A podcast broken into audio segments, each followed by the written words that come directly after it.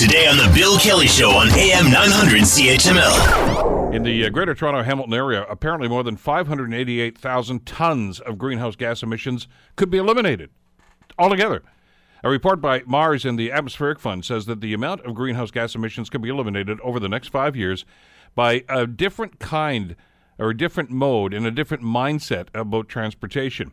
Uh, joining us on the program to talk about this is Sasha Sood, who is the Energy Project Manager at Mars Data Catalyst and uh, one of the lead report authors. And uh, we welcome Sasha to the Bill Kelly Show on CHML. Good morning, Sasha. How are you today? Good morning, Bill. I'm doing well. How are you? I'm well, thank you. This is a, a, a, a great example of outside the box thinking. Maybe before we get to the possible solution about this report, which which features something called microtransit, why don't you outline the problem and the dilemma that we're facing right now? Um, sure. So essentially, uh, there are a lot of challenges associated with, uh, um, you know, climate change, GHG emissions, with um, air pollutants in uh, because of uh, transportation.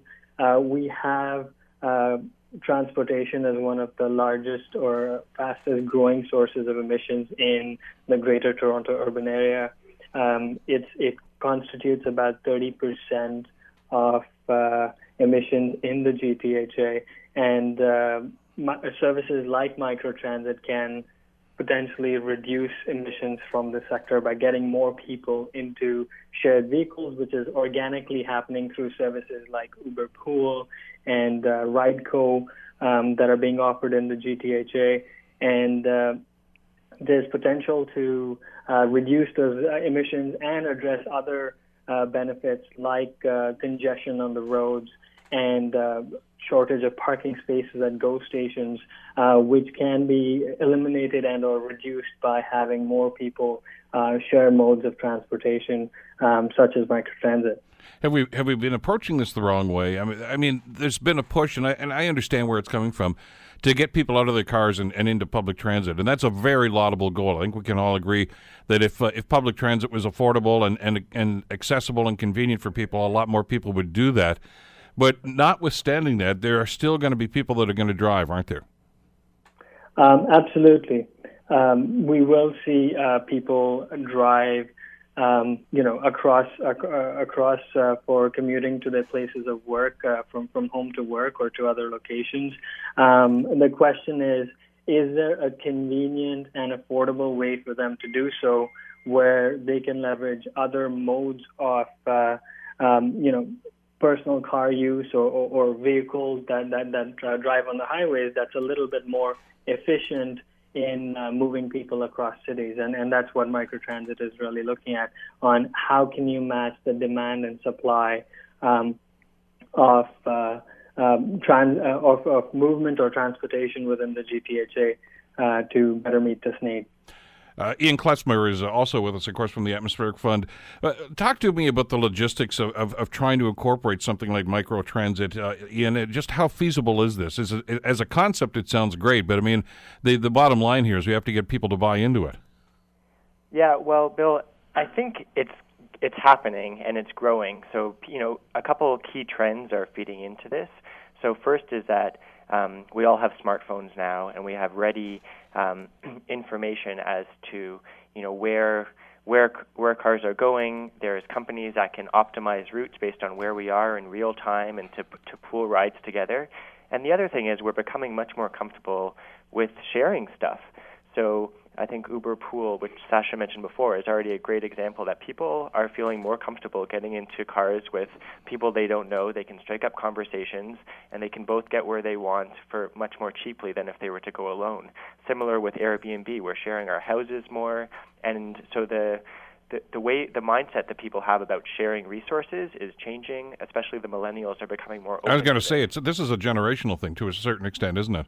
Yeah, I think it's a generational thing. I mean, uh, there are people who from all generations that are open to it, but I think particularly the younger generation, um, this is you know they don't want to own cars anymore. It's more of a liability than an asset in many places, and so the, the more options there are to get around uh, the city in an efficient and quick and cheap way, the better.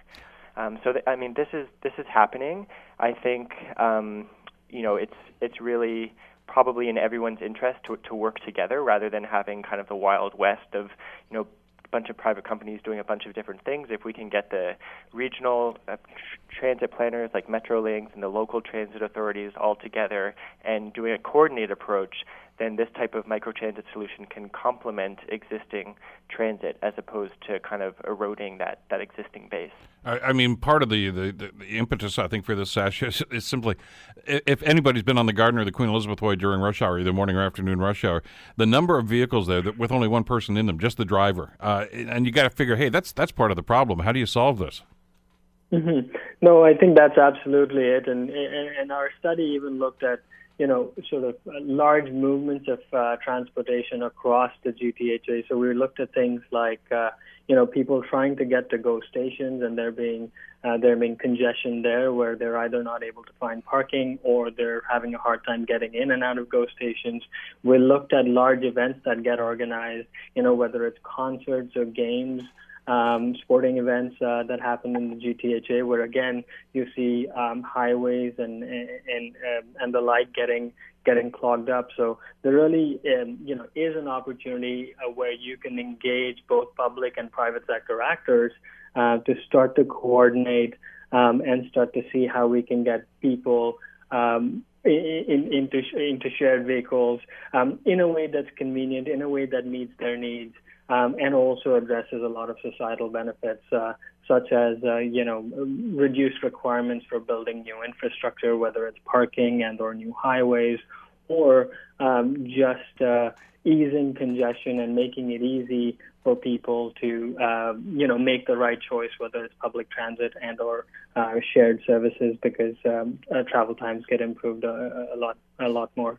Yeah, that's that's an interesting concept, and, and you outline in the report exactly about how this could actually uh, be incorporated. And, and Sasha just touched on a couple of these things that just reminded me of a, bunch of us going to a concert a couple of years ago down at the, the stadium here. They're going to go see Keith Urban. A great show, by the way.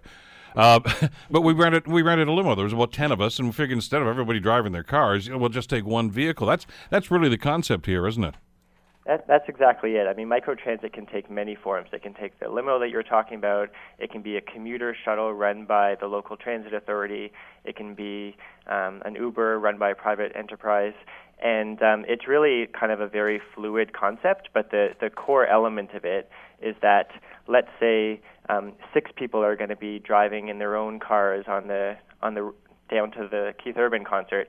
This way, you can get five of them out of their their driving positions, six of them into one car, and you can cut the the, the number of cars on the road by a huge amount.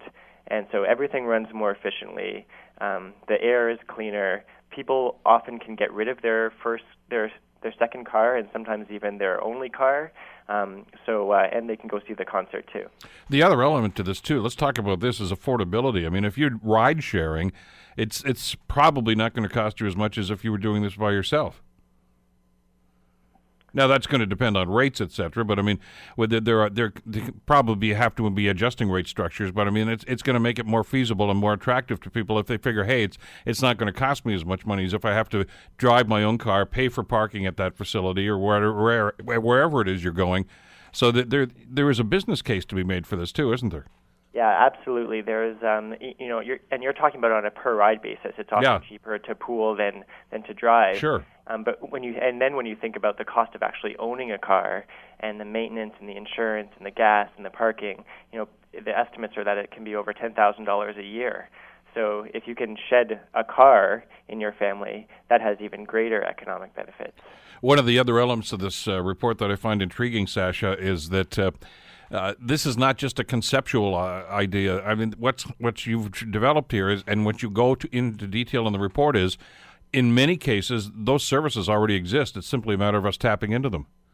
Absolutely. If you uh, look across what's happening uh, globally, we can see many examples of uh, um, this, these types of microtransit services already live in market. Some are being developed by uh, the public sector. Some are being developed in partnership uh, between the public and private sector, and then and then some are um, being offered by the private sector directly. Um, one good example that uh, that is live and being tested today is in uh, San Francisco. Um, there's a suburb called Oakland, and the city of San Francisco has a pilot running right now, where essentially through an application, the customer can pick their origin, their destination, and uh, the application will give you a couple of choices. Do you want to get there in 45 minutes and pay seven dollars, or do you want to get there in an hour and 15 and pay, um, you know, three dollars and 50 cents? Um, and, and these numbers are notional, but essentially it's giving customers choice, and then based on the choice that the customer makes on you know time and or cost or w- what combination works for them, the application essentially organizes a pickup vehicle uh, supplied by the private sector or the local taxi company, takes you to uh, um, you know a mass transit. Uh, uh, opportunity, whether it's a train from the suburbs into the city, and then you get picked up uh, by um, a, a, a, taxi or a ride-sharing service like Uber or Lyft Line uh, and get dropped off at your end destination. And all of them, from a customer perspective, is, is, is, all of this is seamless to a customer where they make their payment once and gets deducted from their credit card. And they don't have to worry about tapping in, tapping out, or making one form of payment, getting a pass for another. It's all seamless to the customer, door to door service and delivery, and it's live. The technology is available today. You mentioned uh, a couple of minutes ago, Ian, that uh, that this is very much, uh, like I say, somewhat of a generational thing. But to to get that consumer buy-in, I mean, it w- wouldn't take a, a, huge modification here, would it? I mean, because technically, we we we've, we've been doing ride sharing for years. I mean, when you get on a bus, it's ride sharing. I mean, when you get when you get on a train, it's ride sharing. It's just doing this on a more micro level. That's exactly it. I mean, we all kind of have reference points in our lives where we where we share rides all the time, whether it's in taxis or or or or, or buses or subways. So it's really just kind of shrinking that down to a more micro scale.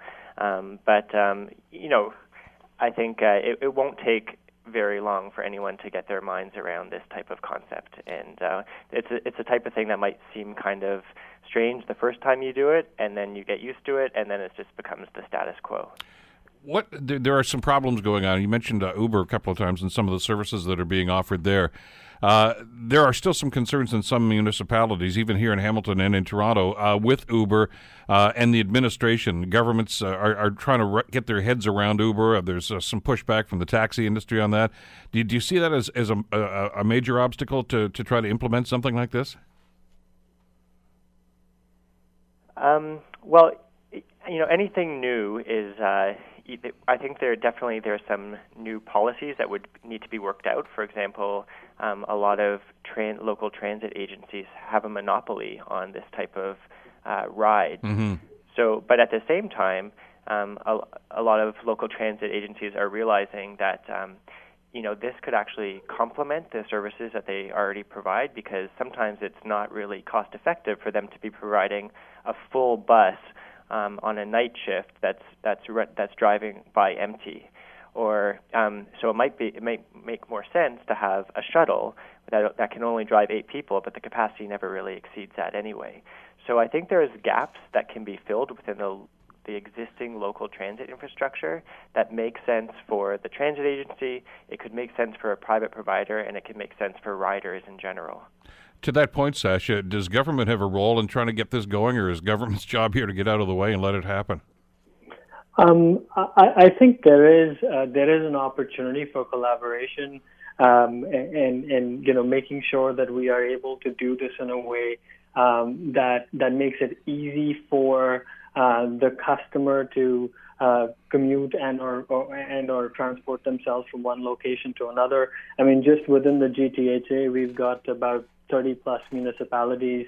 And uh, for anything like this to be successful, there, do, there do, does have to be some level of coordination so that, you know, if a customer wants to go from Scarborough to Mississauga or from Oakville to Toronto, um, there is a, a, level um, playing field or a level set of rules uh, for service providers to offer customers choice and or provide a consistent experience in terms of uh, how they can access these services and, and, and meet their uh, day-to-day transportation needs.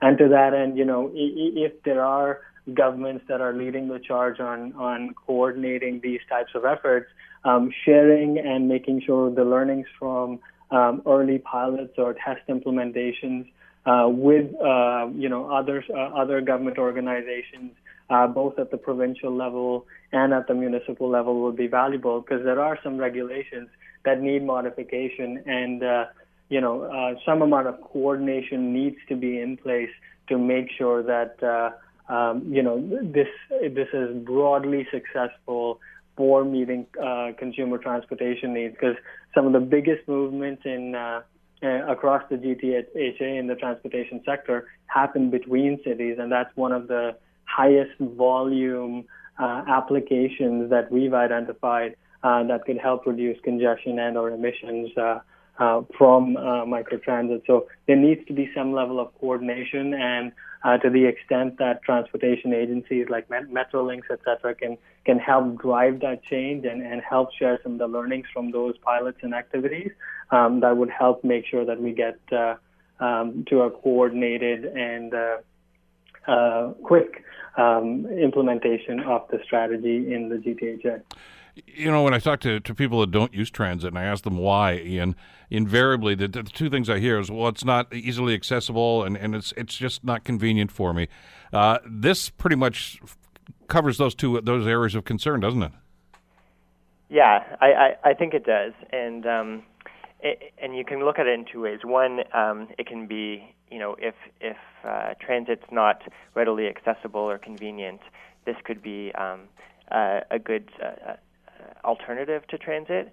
Um, but also, you know, one of the most uh, important use cases that came out of the report is that um, it can actually help um, with the, this so-called first or last mile approach and getting people from their homes to the local transit station or the, the local GO station so that they can take the train. And um, I think that's that's a real area where you can see the complementarity between microtransit and mm-hmm. existing transit. And um, just to Sasha's point about government government coordination, the Regional Transit uh, Authority, Metrolinx, they recently did a, a pilot in Milton where they um, partnered with uh, Rideco, a private enterprise, to bring people to the Milton GO station because parking is a huge problem. There are overcapacity at parking, but there's rooms left on on the train. So they solve a problem in getting more capacity on the train, uh, less parking in their lots, and more people um, being able to use the service in a convenient way. Well, you got a dialogue going, and that's a good thing, guys. And uh, we really appreciate the report, and uh, hopefully some cities will embrace this, and we can see this moving forward. Thanks so much for this today, Sasha, Andy, and appreciate your time.